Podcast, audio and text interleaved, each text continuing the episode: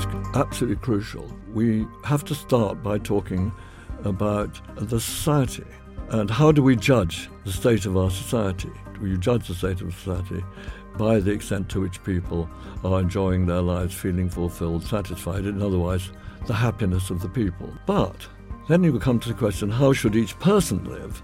Well, obviously, each person should try to produce the most good that they can in the world, which means the most happiness in the whole of the society, not for themselves, but for the whole of society.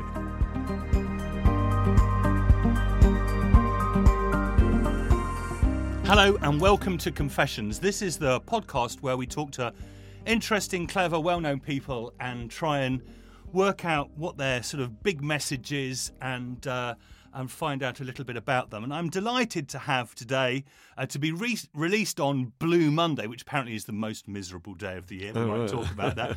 Richard Layard, who, amongst other many things, is the sort of happiness czar. That- not- that's an invention.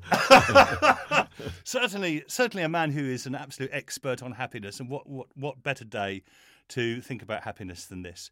Um, so, Richard Layard, welcome to Confessions. Not lovely to come. In the steps of St. Augustine. In the steps of St Augustine, yes. We're, we're- we're not going to be asking you about uh, whether you've thieved apples and things like that, like Augustine. What, what we tend to do, Richard, is we start by uh, talking a little bit about your childhood, your background, your wh- where you come from, and just have a little sort of trajectory from there into into what you became. So perhaps you'd paint a picture for us uh, of uh, of your home and where you came from. Well, I grew up in North Oxford. Um, we went there to escape the bombs. Uh, and I was lucky enough, therefore, to go to school in a school called the Dragon School, which was a progressive school, fairly progressive, but it routed people to the main uh, public boarding schools, which I'm sure I wouldn't have gone to uh, but for the war. So I went to Eton. Um, it was very stimulating intellectually. Um, I became rather devout. Uh, Did you? Yes. Religious devout. Um, yeah. even though my parents uh, were both Jungian psychologists, so they were they were all interested and got me interested in the, the inner life. But of course, they viewed um, the uh, story of Christianity as a myth, which I, I partly accepted that sort of way of looking at it. Um, when I went to Cambridge, I of course lost my faith, uh, as people do.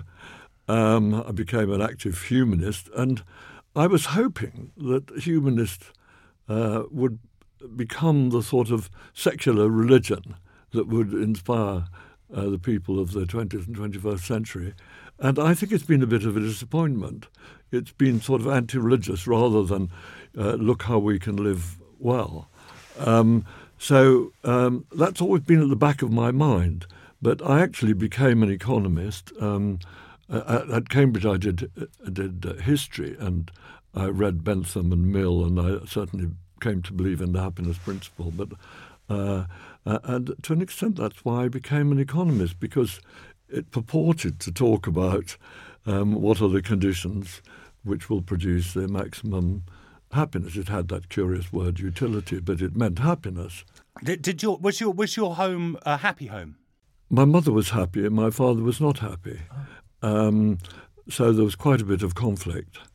Um, and when I was 10, uh, my father started going to monasteries and to uh, study with Jung and various attempts to find salvation. So uh, that, that was a, that was a source of conflict, um, and I think school was very helpful to me there because it um, gave me a sort of safe place outside the home. Was your uh, parental Jungian uh, thing? Was that something against which you sort of? Rea- I mean, it- your work isn't very sympathetic to to that sort of uh, um, psychobabble type of. Well, um, I mean, my dad was very interested in mythology. He'd been an anthropologist. Um, so he was therefore very interested in dreams and how they related to the archetypes and so on. Uh, my mother was much more practical, uh, quite like a modern psychotherapist, quite frankly. But my dad was very charismatic. Um, and he made people feel incredibly important. Um, and he certainly helped, you know, dozens of people that I came to know because he was rather open in his relationships with his patients. So um, I, I, I, don't I don't think that um, there's a huge conflict. I think I don't know what what my dad would think about cognitive behavioural therapy, but I think he would think anything which got people on the right road was the right thing. If it and, works, it's fine. Yes, and he very much believed um, that people had within them um, the the the, the, um, the, the sources of their own salvation. Um, so he he wasn't he was absolutely not the Freudian who makes you go over and over um, the awful things that happen to you and somehow um, escape from them in that way. He, he was he was he was also, as you know, Jungians are more forward-looking. Is it is it right that uh, your father once tried to take his own life? There's yes, a, there's a yeah, story about that. Yep, he did. This was before I came along. I see. I see. and, and, before he met my mum, I think my mum sort of saved him in a way. I see. So that practical, that the, her practical uh, happiness was probably so. yeah, she wasn't a therapist at that stage, but right. she, she was a very positive person. Yeah. Right, right, and so, so your time at your time at Eton, I mean, going away to school, that that, that was that was something that you you uh, you enjoyed. I did, I did, I loved it. I, because I loved the games, especially. Aha. Which uh, football. Which, well, football, cricket, tennis, or better at football, and um, I think I loved the team aspect of it as well as the the simple physicality. When was it? When did it become obvious to you what you were going to do with your life? Well, I remember so vividly uh, a talk with my closest friend Kit about you know what we were going to try and do. Um, and I do remember saying I wanted to be a social reformer. And I do also remember uh, my mother talking about Sidney and Beatrice Webb. And I always had a, a sort of idea that, you know, that, that, there were ways in which one could help to improve society. And that's what I wanted to be involved with. And what did you read at, at Cambridge? I did history at Cambridge, which was, I think, quite a good, quite a good background. Um, but um, I then uh, became a school teacher and uh, went to the uh, London School of Economics in the evenings to educate myself in sociology. And as a result of that, I, be- I was asked to become the senior research officer for the Robbins Committee on Higher Education and Robbins was from LSE. So then I went back to LSE. I was invited back, and I realised that I absolutely had to know some economics because I, I really had no intellectual framework for thinking about priorities, and that was the great virtue of economics and attraction of it that it, it's explicitly concerned, you know, with how do you uh, choose one thing as being more important than another, how do you set the priorities well in terms of you know, which gives the most benefit for the, uh, the least cost. And uh, I thought that was a pretty impressive idea. So, so you, you, you certainly now have and have had for a while a, a sort of scientific cast of mind. That would be something that's uh, important to you, a sort of an empirical uh, approach to. Would that be fair? Would that be fair yes, to say? Yes, but that was something I acquired later. Yes, uh, and I'm looking back. Um, I am shocked at uh, the uh, well the division between the cultures that was there, the scientific and the, the literary culture. C.P. Snow. C.P. Snow, um, and the fact that none of us knew what a correlation was. So when I decided to become an economist, I was really up for um, doing it properly, doing the maths. I had never been interested in maths before that because it never never applied to anything that interested me. Um, but I could see that economics was about quantities, and so I threw myself into it, learnt maths. And when you were in Cambridge, was there a sort of political?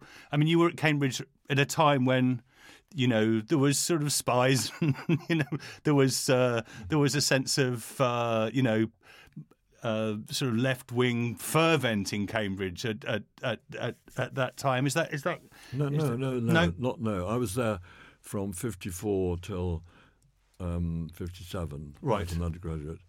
Um, it was a rather non-political time until Uh-huh. Suez. Uh-huh. And then Suez radicalised all of us. We all joined the Labour Party.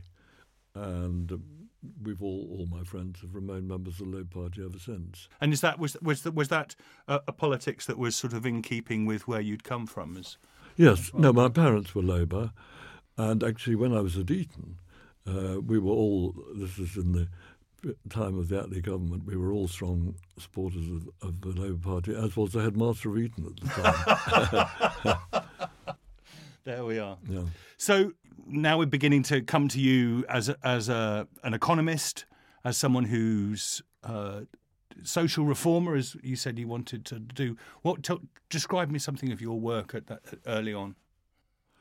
Well, I had to do the, the regular economics training, and um, I was coming from education. So um, I got interested in inequality and the role of skills in inequality, which I'm still very, very concerned about and uh, terribly distressed at our absolute failure to provide um, non graduates with skills that will make them feel useful in life and uh, get them a decent living. Um, I also worked very much on unemployment, uh, particularly from 1980 when it became really high. So uh, I think that with my, my colleague Steve Nickell, um, we made quite a big contribution actually to understanding why unemployment had got so high and stayed so high in the 1980s in so many European countries, um, and how that was uh, related to the fact that we allowed long-term unemployment to develop and paid people um, to keep alive without doing anything, without putting an effort into getting them reintegrated in the world of work. I became strongly involved in the movement for, and, and we, we formed a, a, a, a, physical organization to push for this. The idea that people ought not to um, be left without work for more than a year, they ought to be guaranteed a job. In return for that, they had to accept the fact that they couldn't continue to live on benefits um, if they turned down a range of jobs. Uh, and I still think that that is a basic principle that should be applied worldwide. Um, we pushed for it, and I think it had quite a big effect um, in Britain um, and, and ultimately in Germany in the Hartz reforms, which have made German unemployment one of the lowest in the world. So I think that was a very satisfying period of my working life. And so, th- so, there are sort of like it was it was designing a, an economic system that that didn't encourage people to stay on benefits, but Yes. actually push them into work. Yes, sounds like yes. a sounds like a modern Tory idea.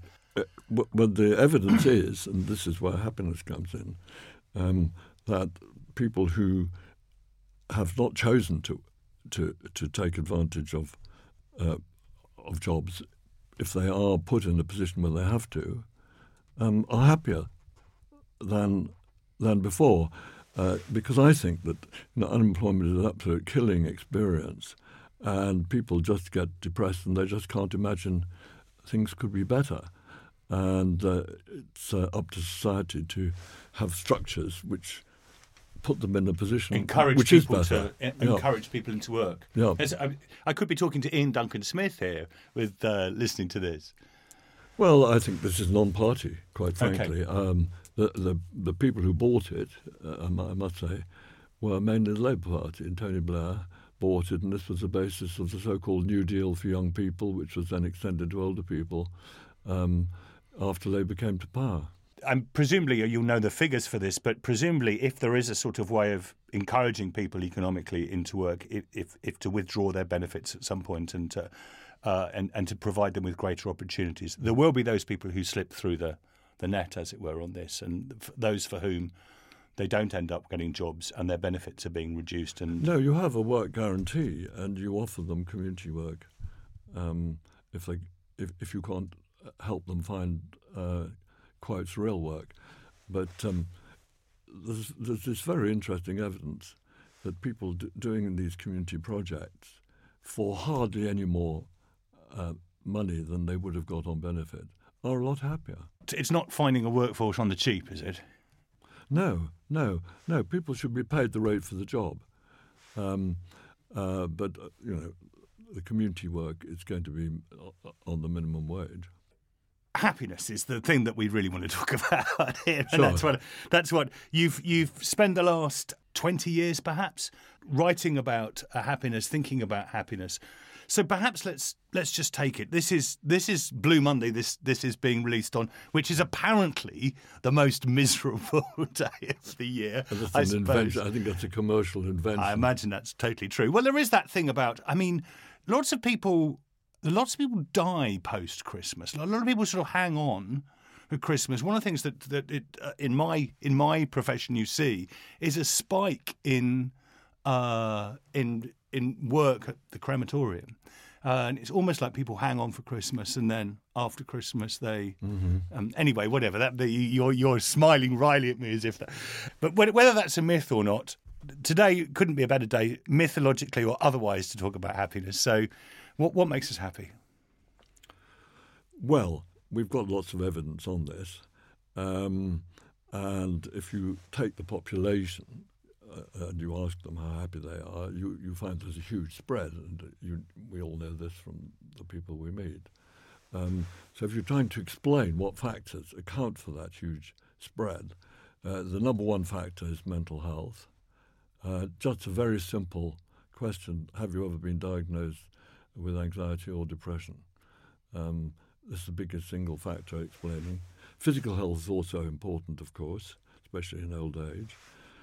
But the other really key things are human relationships. Uh, so the, the, the one that comes out very strongly is in work. Uh, the quality of work is very important for people, and of course, having work if you want it. Um, the relationship in the family, having a partner and having a good relationship with the partner, and then life in the community. Do you feel people that you meet around you are friendly or threatening? So much to um, talk about there. So income. You haven't mentioned money, yes. And I haven't mentioned money because money explains only 2% of the variation that I started by describing. It's really remarkable and I think we absolutely have to have a completely different concept of what is deprivation. Um, the, the, the sort of class based definition of deprivation isn't just, just not up to the job if we're talking about making people happier. Um, we, we have to have much more attention to the inner life, helping people to deal with their, their, their, their, their inner terrors and uh, and uh, stresses. Um, and we have to have much more attention to social life.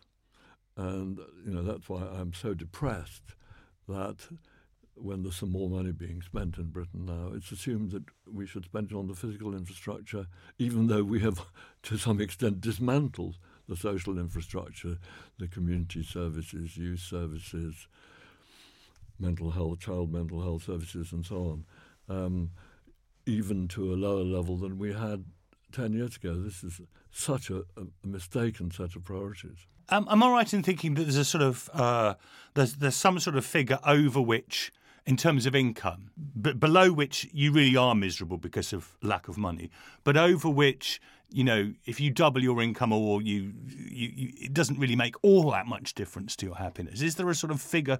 People sometimes talk about a, a figure that you know that, that, where it drops no, off. There's no exact figure, but the, the, basic point is that uh, an extra pound uh, makes more difference to the happiness of a poor person than a rich person. In fact, it's a very big difference. So uh, the difference which it makes to a poor, poor, poor person is 10 times the difference that it makes to someone who is 10 times richer than that poor person. So it's a, a, a very big uh, falling off in the value of money uh, uh, according to how rich you are. And why is it that governments are more interested in, well, less interested in spending money on what you call so, social infrastructure. Why, why, why, is this? Why is this happened? It's partly a madness of the um, financial markets, because if the government's going to borrow money, uh, they want to persuade the financial markets, that there's a return on it which will enable the government to service the debt.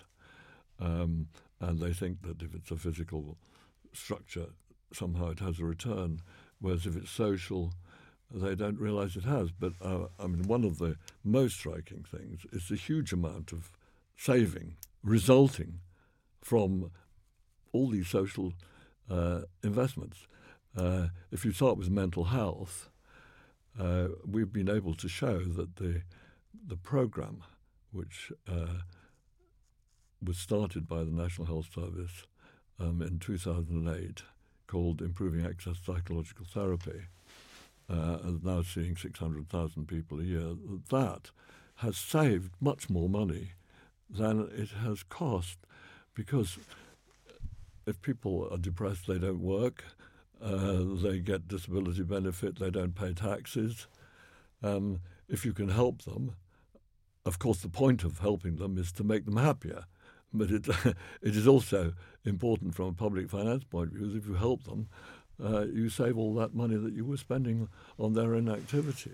But if if money doesn't, if money isn't all that important to to, to people, um, and their sort of social conditions are, there's one thing as a you, you, as a policymaker you can't make much difference towards is things like finding a partner or or your. No, I think is, that's is completely that, wrong. Okay, that's totally wrong.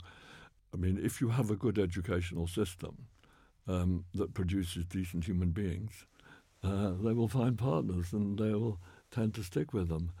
And um, we have so downplayed, we used to pay more attention to the development of character, as it was called.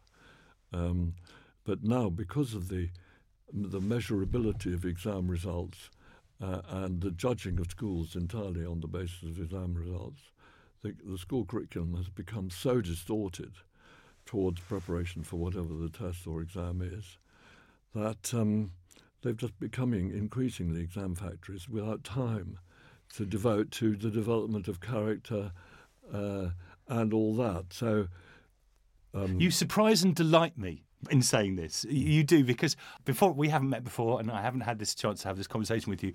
But I I always imagined you to be more because of your, I guess, empiricism and you know. Uh, the, the, way in which I, I, imagined you to do economics, everything was, unless you could test it, it didn't exist, is what I imagined you. And you're saying something very different here, which I'm glad to well, hear. Well, partly that, but I think also we can measure this.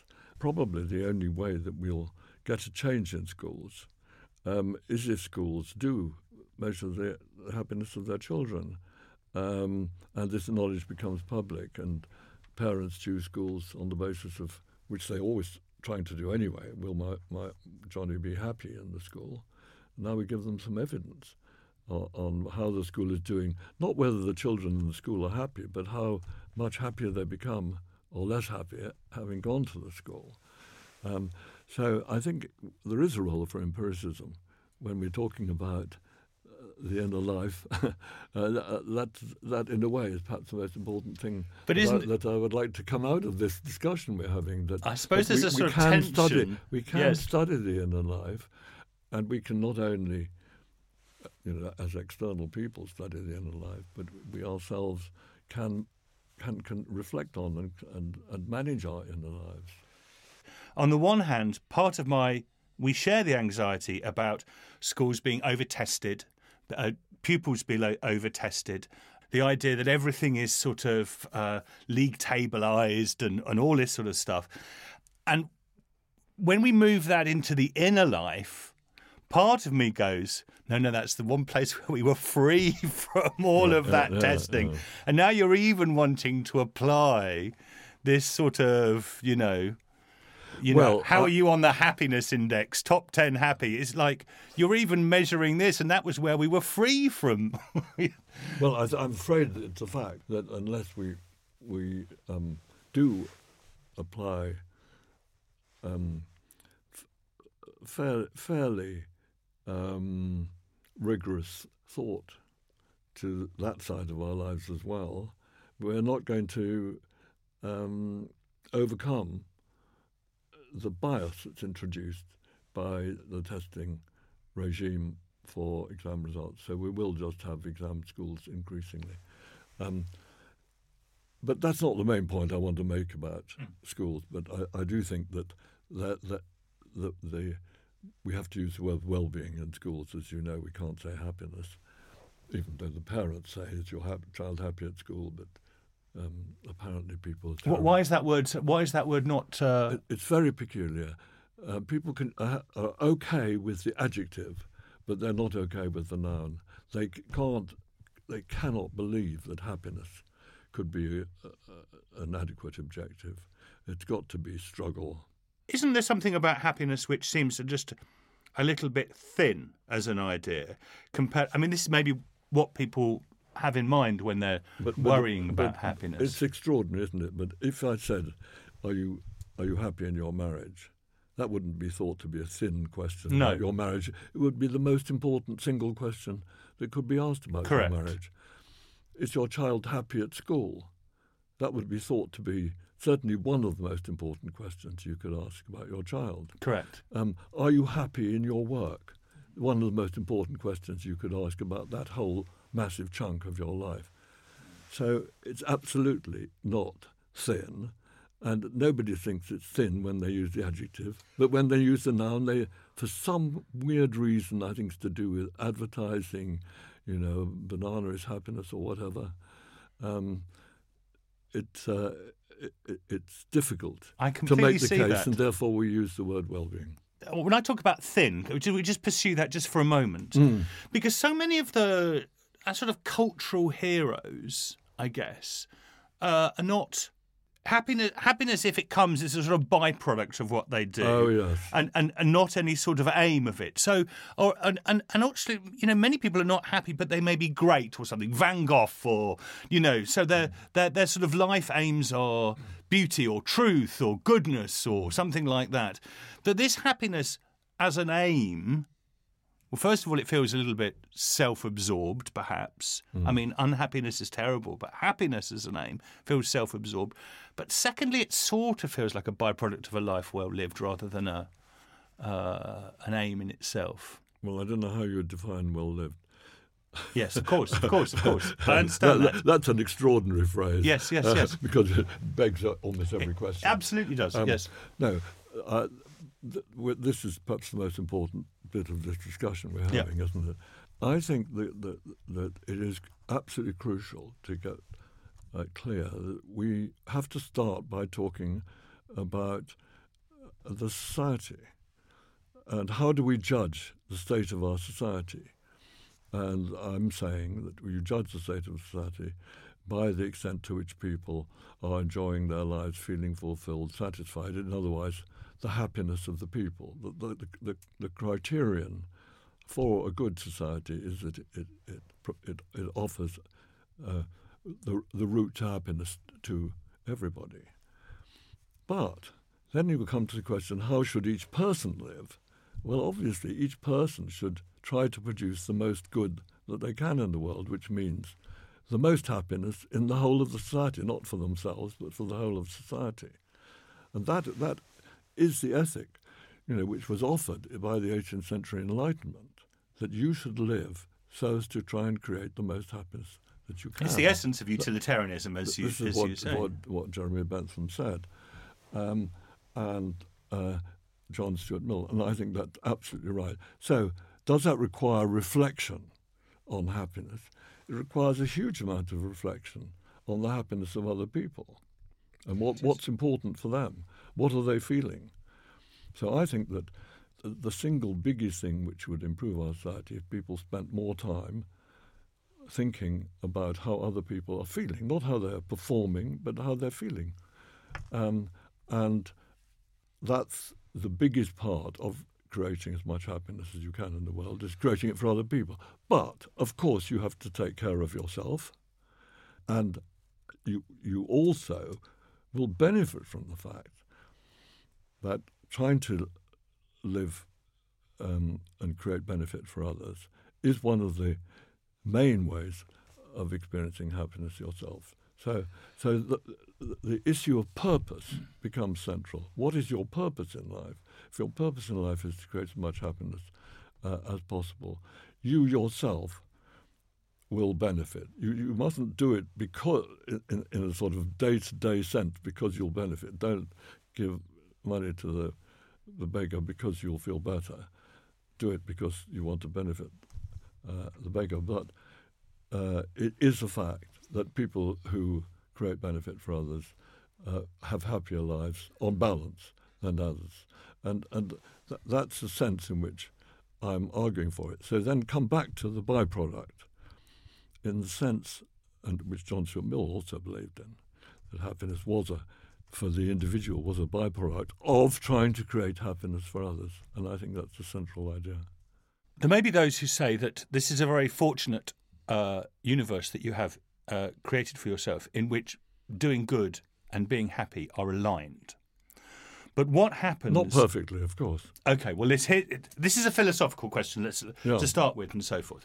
But if, as it were, um, I'm the sort of person that what makes me happy is not doing good at all. Um, either uh, simply doing nothing and staying on the sofa and watching telly, or um, or actually actively. I mean, there are some people who it doesn't seem lo- logically impossible for whom uh, things that make them happy are things that are not good at all. This is my problem. Is there, there are times No, when no, but if a sadi- sadist is not following the rule of trying to create the most happiness no, not uh, no, no, no, no, possible no. in the world. No, no, no, it's not. So, so, I mean, that's contrary to the rule. So why is it a problem?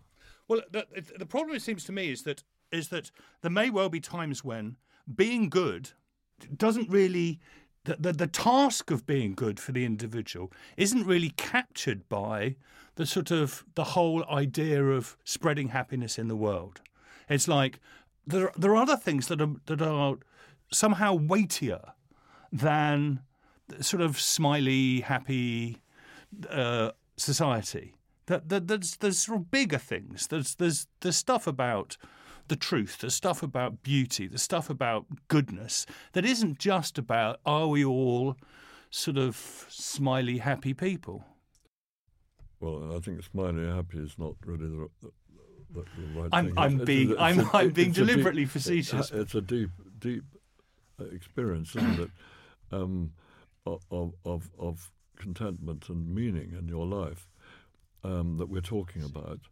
And I don't think it's at all easy to think of anything else that um, makes more sense than that. Um, I mean, let me make one other point.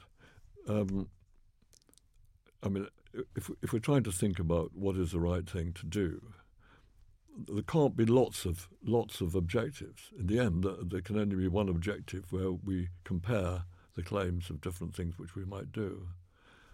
You you can't you can't you can't rank your actions um, except against a single criterion. I know, but And- aren't you just, and aren't you just similarly in government- introducing in a, a framework that just doesn't apply to human beings there? I mean, our, our desires are just not rankable in the way that you want them to be. Well, people make choices, and they are implicitly doing some ranking. Is that right? Yes, I mean, I mean, of course, we don't think about it explicitly most of the time, and the slightly modified version of what I'm advocating is is uh, the way Aristotle put it, that you just have to have the right habits, um, that you, you don't act on mainly on calculation, of course, you act on the basis of habits, and I'm saying in that context that your habit should be to think about how you are affecting the feelings of the people who you necessarily uh, are in touch with or people that you could be touching. and, and I agree with that completely. I, unobject, not only unobjectionable, but Mm. but well, one of the things you just said uh, in a course of describing happiness there was meaning, Mm. which was that's a very interesting thing, obviously, to me as a as a priest. Yeah. Um, what, what how would you describe that sort of Uh, meaning, meaning, mean- purpose type By of thing? meaning, I mean that you are thinking about how it contributes to what we were just talking about. I see. That- So- that's that's the that's the most obvious and reliable source of meaning. Now, of course, uh, people get meaning from um, playing the Moonlight Sonata as well as they can. Um, and that's happiness to them. Then maybe they play it and only play it when there's nobody else in the house. Uh, that's still meaningful. Um, so, I mean, I think that um, uh, meaning is a, is a, an important route to happiness, either that you generate directly and and quote selfishly for yourself, or that you create for other people. But you've got to be very careful with meaning. I mean, Adolf Hitler had a very strong sense of meaning yes. in his life. Yeah. So I, I utterly deplore the, the practice which we get from some uh, of, of, of the colleagues, I, will I'll not name them, who say that meaning is, could, could be an ultimate objective. It can't be. Yeah. Um, it's a route to the objective, and it, that only includes decent sources of meaning. Uh, I suppose uh, what I was trying to sort of get at a little bit here is that this sort of uh, hedonic calculus that's being made here, this sort of utilitarianism here, mm. um, is is a very uh, is a very earthbound one, as it were, put it in explicitly religious terms. Yes. It's a flat one, um, and uh, and meaning often references some sense of transcendence, something, uh, some sense of a, a purpose that's beyond uh, our uh, sharing of happiness. But that's that's you, you you're not very happy with any of that, even though you're talking about my my my my views on that. I mean, I do think. Let's do ethics first. I mean, I I, I think that um, what happens um, happens because of cause and effect. So the past w- was was preordained, but but our thinking is part of the process that will will preordain the future. So in that sense, we have freedom for the future. The past has happened. And then how do we think about this whole process? I mean, the past was determined by the laws of physics, basically. Um, I, I, do feel, personally, uh, and this may reflect my religious upbringing, but I, I can't think other than that there is some purpose in the universe. Uh, and that gives me comfort, and that there is um, some, um, well, there's a causal reason, uh, but it's, it's more than that, for what's happened, and therefore one should accept what's happened, and one should c- celebrate um, the good parts of what have happened, and and and remain mystified by the bad parts of what's happened. Um, so, in that sense, I'm not against um, people grappling with the the biggest issue of, of you know what, what does it mean um, our life. I mean, obviously, each of us is the project of a very random process, extraordinarily random running of the sperm into the right place or the wrong place. Um, so all of that is ultimately determined by the laws of physics. Um, and I, and I, I, personally feel a need to take some view about that, but not everybody does.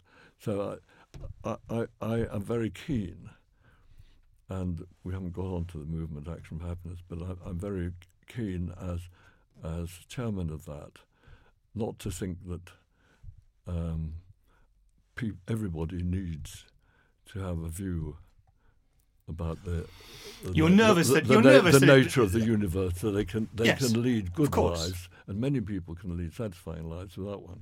Yes. One of the things that you're a champion of is CBT is is cognitive behavioral therapy Correct. as a as a as a means of of of helping people be happy and this this fits I can see with your uh, and I share it, your estimation of Aristotle and your belief in character and all that sort of virtue ethics meets CBT stuff. That that that forms a package. I can see how that that sort of works.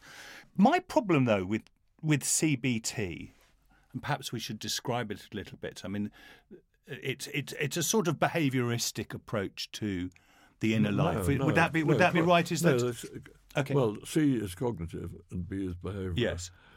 So so it, it's uh, the cognitive part um, is the belief that um, if you, well, belief A that there is, of course, a, a circle of causation um, running from thoughts to feelings and back from feelings to thoughts. Yes.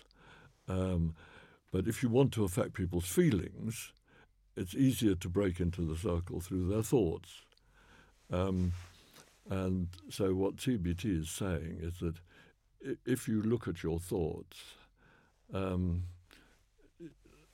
sort of, sort of from outside, you can see how many of them are are, are negative, um, how some of them are a bit crazy, um, and can just be left on one side as things that happen that go through your mind, but don't have to be you, and that you can choose to some degree what what you what your what thought what you're going to think. You take some sort of action with You- you regard can- to your you- thoughts. You can take charge of your thoughts, and that will lead you to feel better and to act better, um, better for yourself and hopefully for the world. But And when you say I take I would say charge of your thoughts, sorry, just this is Yeah. um, um, this is this is rather important. When you say take charge of your thoughts, you you mean that there's certain sorts of things that you can do, or certain sort of repetitions, or certain sorts of things that you can. If you think certain things, you must stop thinking about them, and you think about other things, and Yes. that sort of thing. yeah, yeah, So there's. yeah. Uh, what, see, my problem with this I mean, is I mean that you can do, you can develop good mental habits that that deal with what many people experience as being trapped in a cycle of thoughts and feelings from which they can't escape. the sort of Freudians would, would look at this and go, but you're not really dealing with the sort of inner problems. You're just dealing with the symptoms of the problems. Well, a lot of medicine deals with the symptoms. It's absolutely true. It doesn't deal with the causes; it deals with the symptoms. No, absolutely. And Uh, so you and if you can, if you can have a happy life dealing with the symptoms, I'm all for that. Aha. So Uh. if that's even if that's based on, I, I don't quite want to say based on a lie, but based on a denial of the complexity of one's inner life. It's just as long as the symptoms are not bothering you, the inner life can be as tumultuous as you can make space for a, a rich inner life. I- I got into this. Let's just discuss um, the NHS.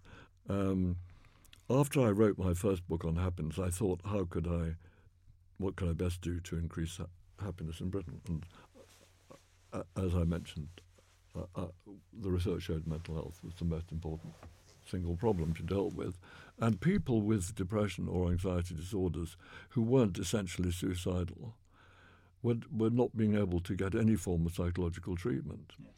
And so we set up this service, the NHS set up this service, um, which um, provides all of the treatments recommended by NICE. So it's, it's not me advocating CBT, it's NICE uh, identifying all the treatments for which there is evidence of success. Um, in terms of, of people's self reported um, states of mind. Um, so these are not only CBT at all, this includes interpersonal therapy and it includes brief Freudian therapy, psychodynamic therapy. Uh, it includes certain forms of family therapy and couple therapy. Um, and of course, it includes for children um, treatments for conduct problems, including training of parents. So, it, it, But the job of NICE I, is I'm, to- I'm, I'm not a, a CBT maniac. No, no, no. I understand. But the job of NICE is to triage scarce resources, or, or you know, it's to triage resources that there's only limited. So you're not going to get NICE, even if three years of Freudian analysis is really what you really need. NICE is not going to say that because that's ridiculously expensive. Now, I'm. I'm Well, not they- an economist, so I'm No, just. well, I'm, NICE provides some very expensive treatments, physical treatments, unbelievably expensive. So I mean, it's it's it's the failure of um, these uh, psychoanalytical um, treatments to develop an evidence base that makes makes them not recommended.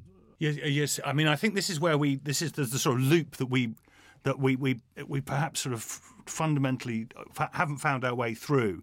I'm not an evidence-based type of person, okay, and I, in fact, I find I'm suspicious of evidence-based people, mm. insofar as I think they're always trying to league tableize you my experience. So schools and uh, that's what I that's what I sort of feel. There was a, there's there was a sort of there's a mathematical matrix that's being placed upon uh, what my experience is that actually is just can't be captured by this.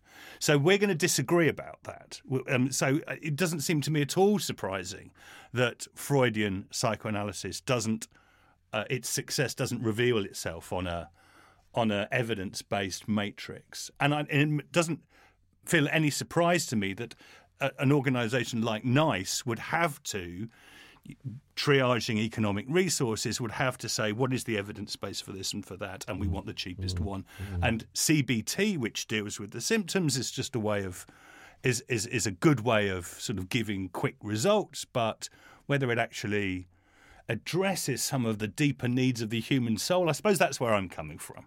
Well, when we're talking about these symptoms, I mean, that sounds terribly superficial, but it means what people are experiencing. I mean, the symptoms are not something superficial. That's- have, that's have a you got fair Have you got a tick or something? The symptoms are: Are you in despair? Yes, I Uh, understand. Are you seriously saying that you know if a treatment, No, no, seven- no, I'm ten not, no. sessions, c- can bring a person out of despair? Uh, that, that's trivial. I, I think that's shocking. If yeah, yeah, you're right. That. You're completely right. You're completely right. You're completely right to say it's trivial. That that uh, that, that, that, that that would be the, that's that's wrong of me to say that. I, I just I'm I- not sure you said it, but No, no, no. But if, but, uh, but, but there's a part of me that there's a part of me that does go in that direction. So you're quite right to chastise me for it.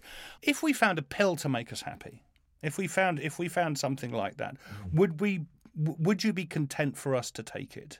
I, always answer this question by a forecast that there's absolutely no doubt, that everybody would take it.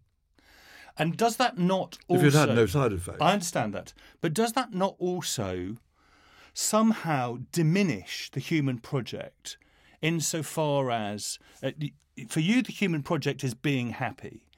Uh, in this this fanciful example that we've raised, a pill is, is the answer to can be the answer to being happy. So you've sort of given the meaning of life over to pharmaceutical companies potentially in this example. well it's unlikely to be I agree, unlikely, but it's a philosophical yeah, yeah, question. Yeah, yeah, yeah. Um, I mean, the fact is, people do, or they always do, and they always will, um, take substances if they make them feel better. Um, and hopefully they'll stop taking them if they have some bad side effect.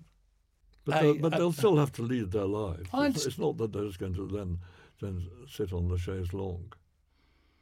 Um, I mean, but sitting on the shade. But if you, but if you could be happy sitting on the chaise lounge, and if you could be, make everybody else happy by sitting on the chaise lounge, you surely wouldn't want that as a, as a, um, as a, as, as a future for the human race.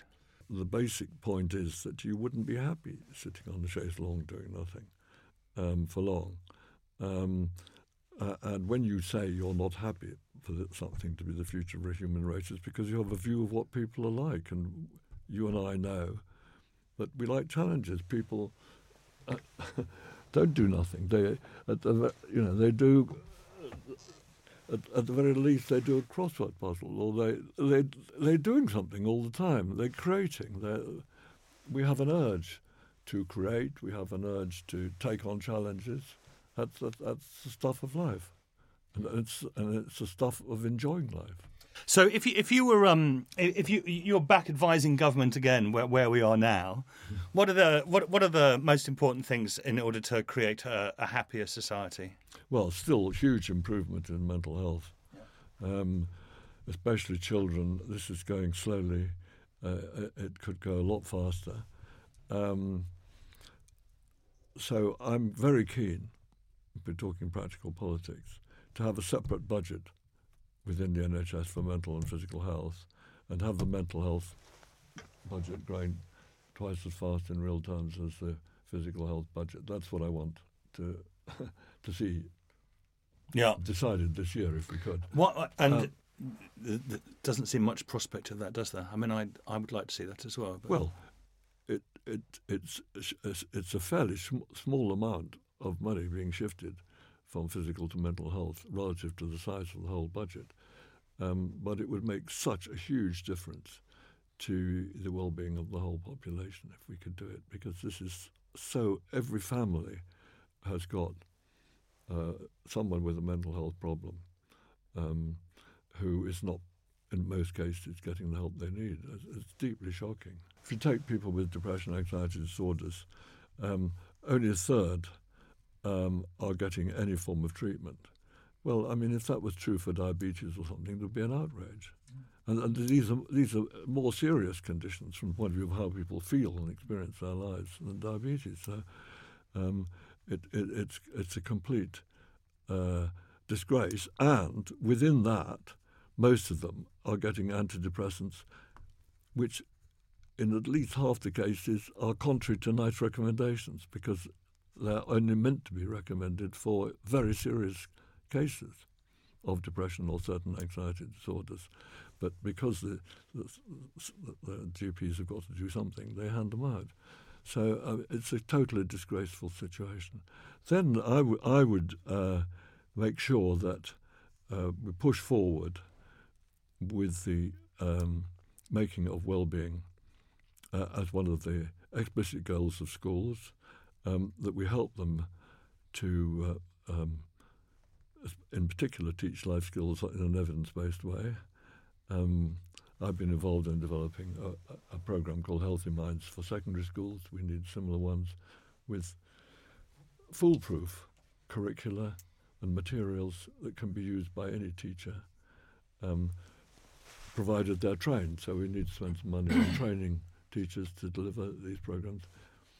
Interestingly, we have had a progress in this area. We've we've made um, they, now, they now call it relationship, sex, and health education um, compulsory.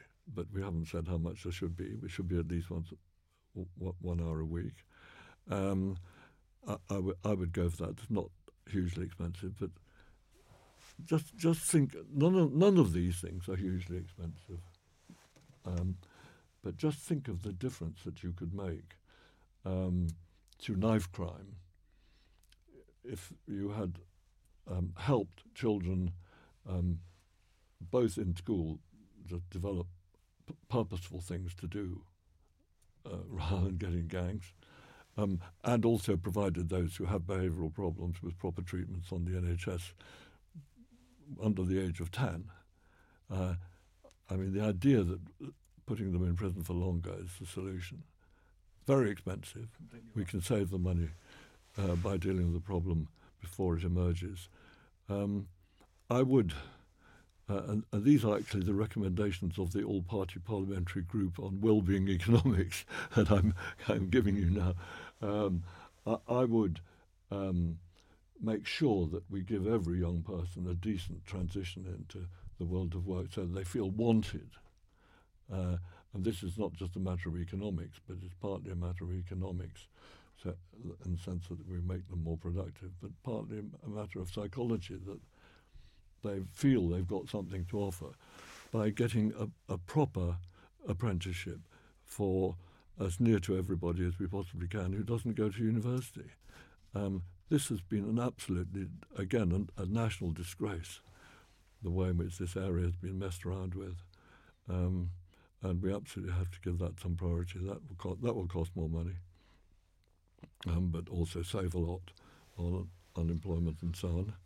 Um, and then, of course, we have to deal with loneliness um, and and physical care in old age um, by restoring the social care arrangements to at least where they were before, but also making well-being much more of a priority uh, for architects um, and for local government, which will mean local government has to have some money to run community facilities, old people centres, youth clubs, all these things uh, that create a, a, fabric of society where people feel wanted. Do you have anything to say? Uh, has this group had anything to say about advertising?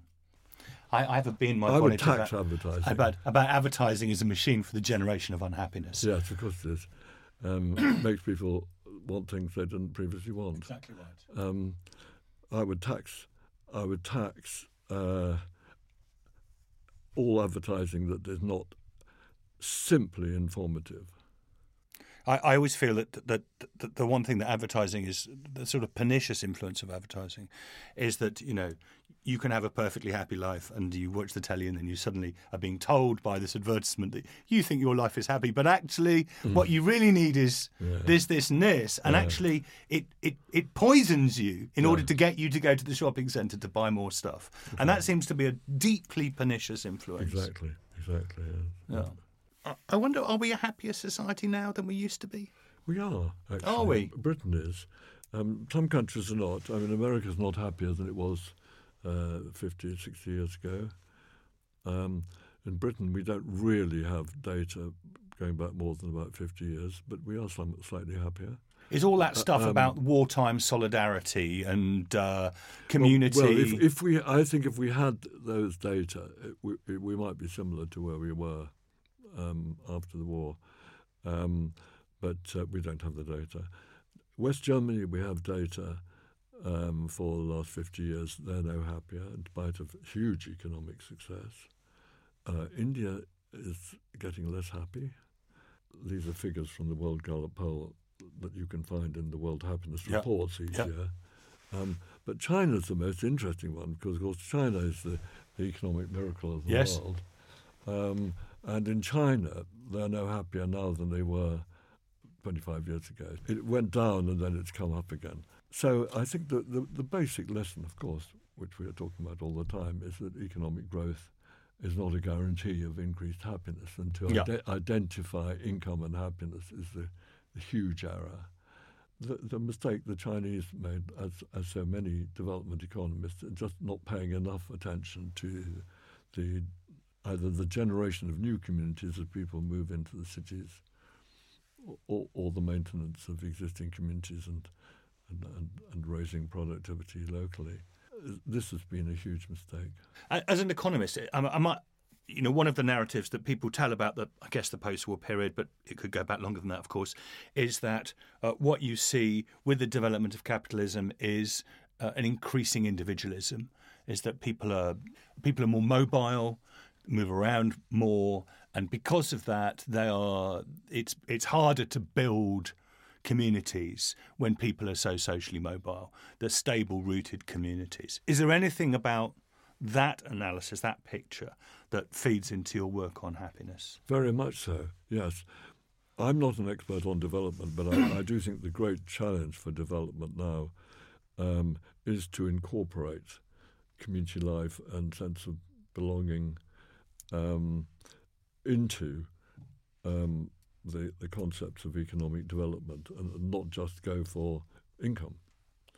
Um, I think that that that that's a, a, a, really massive challenge. I think economists can make a, a, a real contribution to that. Um, and one of the most hopeful things is this development of empirical experimental work uh, for which people won the, the last Nobel Prize um, at Harvard, where you really, you really do. We need thousands of experiments to see what really produces a, a happy pattern of living um, in all kinds of situations, both developing countries and our own country. Is there something about? I mean, one of the things that's highly prized amongst uh, people who uh, uh, social policymakers is social mobility. Now, social mobility often pl- implies geographical mobility, that people, as it were, climb the ladder yes. by moving around the world. Now, certainly moving from a sort of poor town in the north, as it were, to London or something like that. Sure, sure. Now, that uh, elision of social mobility and geographical mobility, it seems to me, often creates rootless, unhappy people and that's a, it. that I mean, I want to know if there's any experimental basis for understanding that, or um, whether you think that's right or not.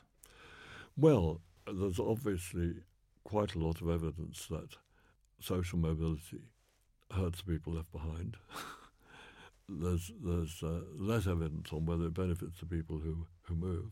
But I think what, what is clear um, in the British case uh, is that we have paid far too little attention to maintaining and supporting existing communities. Yeah. and the cuts in local government finance have been just so counterproductive. And I, I think that unless we can get much more vibrant local government going, um, we, we won't regenerate the sense of pride, in, in especially in these towns, medium-sized towns, um, that make life really fun. Where, where's the uh, uh, uh, Sweden and places like that? Those are the places. Yes, that, as between countries, um, the Scandinavian countries always come out top, um, and then uh, the, the, Netherlands, Switzerland. Um, these are places in which communities are very much stronger, um, where trust is very much stronger, and that's one of the, the big features that explains the difference between societies. I mean, we've tended to be talking about differences between individuals, differences between societies uh, are very much affected by trust, the quality of, affected by the quality of government, uh, levels of corruption. They're affected obviously by personal free, differences in personal freedom, but also differences in in in, in generally in the pro-social uh, ethic, um, uh, and and of course income and, and health. We've talked a bit about how happiness on the governmental level and what governments can do and uh, interventions and so forth. Just finally, can we talk a little bit about what individuals can do? Yes, uh, in, in, in, in, order to please. in order to make themselves make wanted, themselves happy. That's what I wanted to talk about. yeah, yeah. Well, I think that um, there are two things which I think are really, really, really important. Um, the first is that we we really do need to accept Well, I, I think is a part of the, the happiness revolution um, that we are not totally victims, uh, that we are uh, able to take control of our mental life. I think that is something which we absolutely need to learn. Uh, different ways of learning it. You can learn it from Western positive psychology. Um, you can learn it from Eastern mindfulness, um, meditation, or even maybe spiritual forms of yoga and so on. These these are, I think, people most most people need some form of mental uh, self self education and, and, even even practice um, on a regular basis to lead re- re- really really good inner lives. And and the practice of that is making space some sense of sense of yes, silence. Set, set, set, some time aside. Absolutely. Yeah, yeah. yeah. yeah. But but think of think of your inner life as something that you have to cultivate, and in particular, of course, that you have to cultivate your your inner core. Um, this is not a, not quite a concept from CBT at all, but um, I, I have been very struck recently reading the book about Etty Hillesum. I don't know if you've read it who was a, a Jewish lady in uh, Amsterdam during the war, um, and she she decided she knew she was going to die. She decided there was no point trying to um, escape um, because it would only make you frightened. Uh, so she wasn't going to be frightened, and she wasn't going to hate. And what she was going to do was to preserve her her own inner self the, the, the, the best part of herself. She was just going to preserve it. And I think that's a, that's a good a goodish thing for each of us to do to to to to to devote energy to preserving the best part of yourself. That's one thing, but obviously the other thing is what you can do for other people, and and how you can organise your life so as to um, have as its purpose creating more happiness for others um, and get your meaning from that. Um, I think that's very important. Um, but I think all of this is quite difficult to do just on your own or with the aid of your iPad. Um, and that's why um, some of us have founded this movement called Action for Happiness, which is which gets people together in groups um, with well well structured materials on a regular basis um, to reflect on uh, the basic um, issues uh, in life of the kind that we've been talking about today. uh, and to take action as a result of it. Yeah, I, I'm just thinking about the example you gave about the woman in uh, the Jewish woman uh, who decided that her approach to the the Nazis coming and what she imagined to be her forthcoming death was to to sort of calm her inner life mm. and uh, and uh, not to hate. My reaction in those exact circumstances, or I hope my reaction would be, sod the happiness. I'm going to go out and kill the bastards. no, I mean, I'm making a serious point there, which is that actually there's two very different sort of like, I guess, ways of looking at human life. One of which is your own you know your happiness is a is a part of your own project that it's right for you to manage and take responsibility for.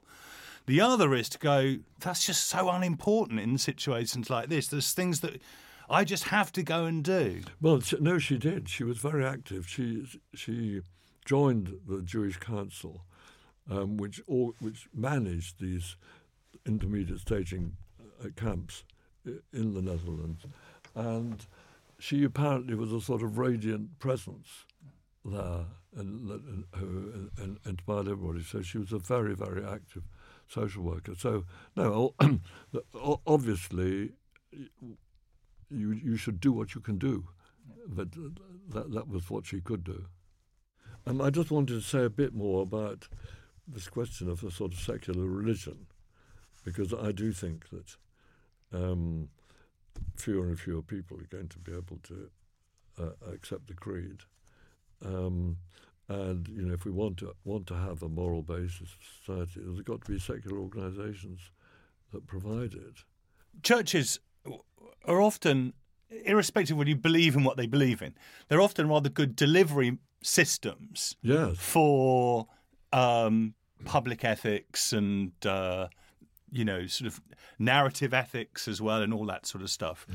Um, you know, they're very diverse. Mm. Uh, they they're, they're, good at theatre and all those sorts of things, which can help us to develop habits of moral thinking and so forth like that. But with with that all, with with those sorts of places uh, disappearing and not really having an equivalent to replace them with, that just in your terms, that, that might well be a a sort of worry about where are the places we go to together now to do to sort of imagine what sort of world we want to live in?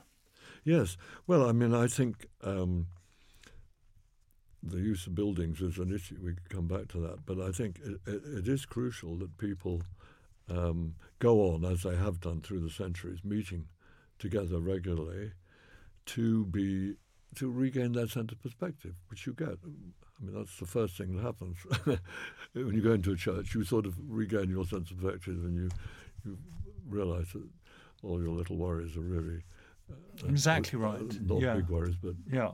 trivial worries compared with the great greatness of of of the universe and the great um, efforts being made by people all over the world.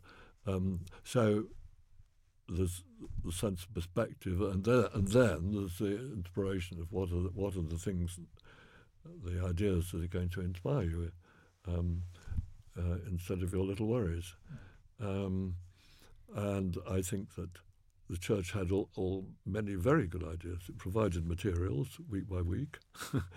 um, so that's what Action for Happiness is doing. It's providing materials actually month by month. I see. And, and, As a lectionary. And, and also day by day yes, by yes, day. Yes. yes. Mainly month by month. Um, so you've got a sort of annual cycle of, of ideas. Um, and uh, then you've got um, associated with them the issue what kind of things can you do differently. Uh, and in our meetings, um, having discussed, you know, the, the ideas and how relevant they are to you, uh, people go on to discuss what are we going to do as a result. And when they meet next, they, they discuss what did you do and did it make a difference, didn't it? And that, so they learn about how to lead a good life, essentially, collectively. And I think we, we, we really desperately need organisations like this for people who can no longer go to the regular um, services of religious organizations. God, God is a better. Ma- I mean, just in in purely this is not a theological point. This is a sociological point in a way, I guess. Is that God feels like a better meta narrative than happiness to do that. No, I think the happiness Uh-huh. of other people is a terrific narrative, and it, I think it's much more inspiring. But it hasn't uh, proved God- it hasn't I mean, I'm proved interested. strong enough You- to bring people You, together. you and I uh, find the idea of God uplifting. Uh, I still do. But um, for most young people, it doesn't really speak to them at all. It, it doesn't, and, and I don't believe it's going to because they are the scientific generation, and they don't believe. this in- is the West, So- by the way. We're talking about the we're West talking about here. the West. They don't. They don't believe in miracles. They don't believe in the resurrection or uh, ascension or af- or the afterlife. In particular, they don't believe in the afterlife. They're, they're in a completely different world from where people were hundred years ago. This, is the biggest. But the this is a far more the- important but- change. Yes, but Richard, the secular church, the whole that's been experimented with. You talked about you talked about a little bit of those experimentations going on earlier on. You know, the the, the idea of that you could come together for some sort of uh, secular meeting house and the the. the the non-religious church type of thing; those things have been tried time and again, and they've never worked. I mean, they've never they've never managed to sustain They themselves. you're right. They haven't taken off. I mean, you're talking about well, the Unitarian movement and then the ethical society. These these kind of things. They haven't taken off. I think they haven't. They still haven't found the format. I think we're we're trying to find the format in Action for Happiness. Are you in the same tradition as them? Would you say? I would have thought so. Yeah. Yes, they haven't taken off. You're absolutely right. That They, they of course, were not blessed with the buildings. I, I, would like to see um, things like Action and Happiness being given space um, in church halls or even in the, the, the sort of nave of, naves of churches, um, because I think that you know the church is the custodian of this uh, amazing physical infrastructure which it should use to enable people of all kinds to find their their their, their, their path to the good life. Lord Layard, it's a delight to talk to you. Thank you very much Well, indeed. thank- thank you. you. very much indeed. No, Uh, I feel like we could talk a lot more uh, about these things and uh, very stimulating. Uh, thank you very much for coming on and talking to us Well, about thank, happiness. thank you too. thank you. Thank you for listening to this episode of Confessions with me, Giles Fraser. If you're enjoying the podcast, please do rate and review it, and do subscribe wherever you get your podcasts. I'll be joined by another guest next week for another episode of Soul Baring, and I do hope you'll tune in then. And do check out the website unherd.com.